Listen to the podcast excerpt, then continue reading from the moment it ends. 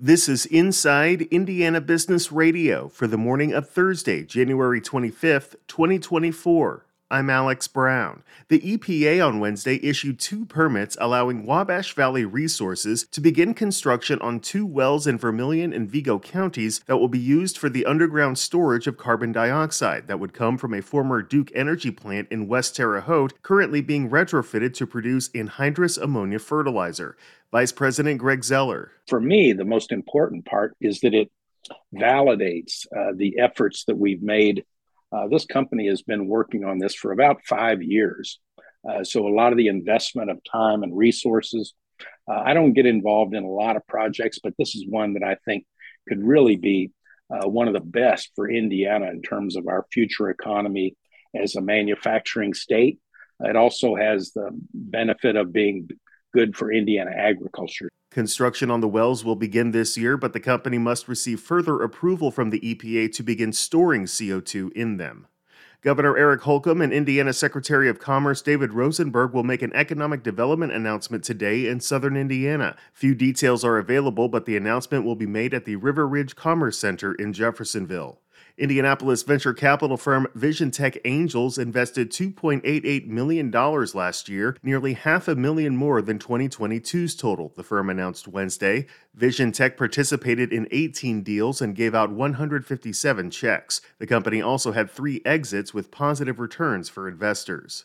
From the number one source for Indiana business news, this is Inside Indiana Business Radio. Looking for a great way to tip off the 2024 NBA All Star Weekend in Indy? I'm Gerry Dick, inviting you to join business and community leaders from throughout the state at the Economic Club of Indiana Luncheon, sponsored by IBJ Media. It's February 15th at noon at the Indiana Convention Center.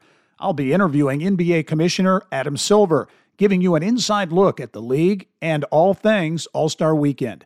Reserve your ticket or table for eight now at Economic Club of Indiana com. Iris Hamel believes students need to unlearn how they think about school and learning. Instead, through a model focused on entrepreneurship, the founder of Mishawaka based not for profit Regional Innovation and Startup Education, or RISE, says students should be building skills through real world experiences, exploring potential careers, and visualizing how their education experiences translate to professional success. We think of our work as being like the front end of the talent pipeline when it comes to entrepreneurship and startups. And so, again really important to give them authentic experiences where they can start companies but it's also equally important to connect them with innovation projects or entrepreneurial projects where they can partner with a company that has a problem they need to be solved and they can you know then meet leaders of places they may want to work someday Hamel spoke with Inside Indiana Business about RISE, the impact of business-focused training and statewide workforce development initiatives in a Q&A for our South Bend Elkhart regional newsletter, which you can read at insideindianabusiness.com.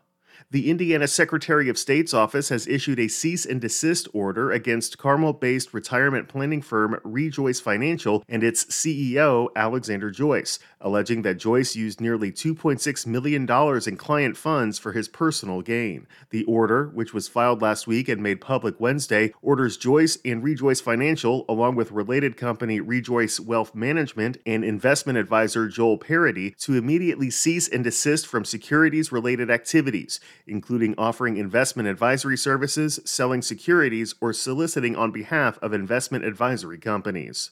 University of Indianapolis President Tanuja Singh is this week's guest on the Business and Beyond podcast with Gerry Dick, presented by PNC, a weekly conversation with high profile Hoosiers in business, sports, and entertainment, and beyond. Available now from your favorite podcast provider. I'm Alex Brown for Inside Indiana Business Radio on Demand.